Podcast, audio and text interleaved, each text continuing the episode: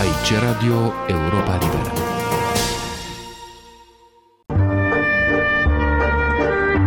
Cultură și politică. O rubrică de Victor Eschenazi Moroșan.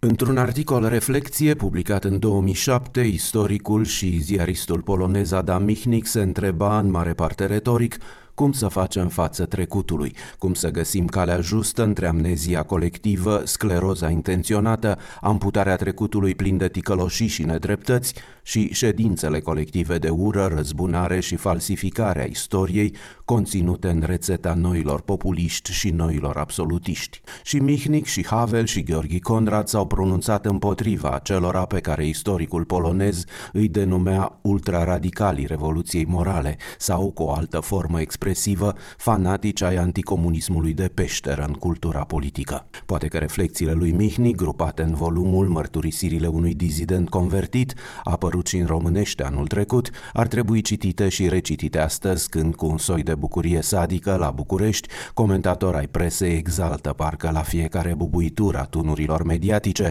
anunțând descoperirea unui alt intelectual de marcă, demascat drept colaborator al securității. După criticul Adrian Marino, după matematicianul și dizidentul Mihai Botez, cazul poetului Oscar Pastior face senzație și îi umple de bucurie pe cei care, cei mai mulți, vorba lui Michnik, au fost în anii dictaturii muți ca peștele sau pur și simplu nu erau născuți și își exercită astăzi spiritul critic în calitate de pseudo-istorici sau de voci curate. Ura pare să nu aibă limite și a fost suficientă publicarea pe site-ul Europei Libere, la rubrica de arhive în urmă cu zece ani, a unui punct de vedere semnat de Horia Roman Patapievici pentru a declanșa reacțiile furibunde ale unui justițiar naționalist. Reacții la ce?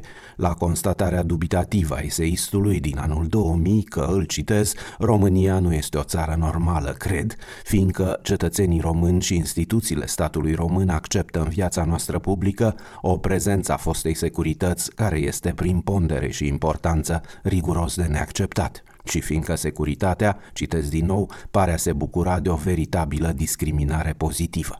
Oamenii, adesea chiar și cei de bună credință, suferă de un soi de amnezie atunci când vine vorba de istoria apropiată și puțin își amintesc că vânătoarea de vrăjitoare a început în iulie două mii șase.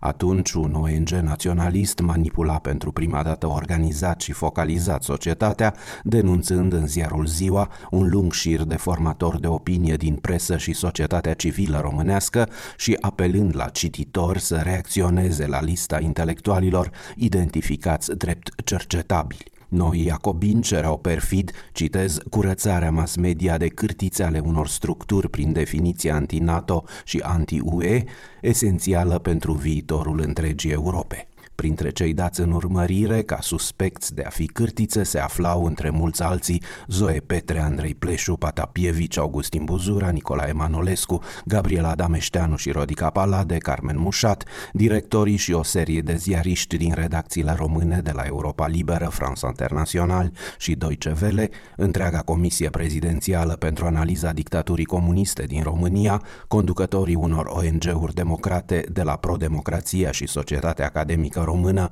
la Freedom House România și Liga Pro Europa.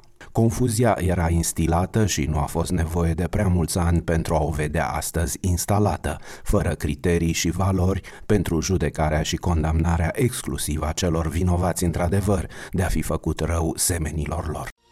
Aici Radio Europa Liberă.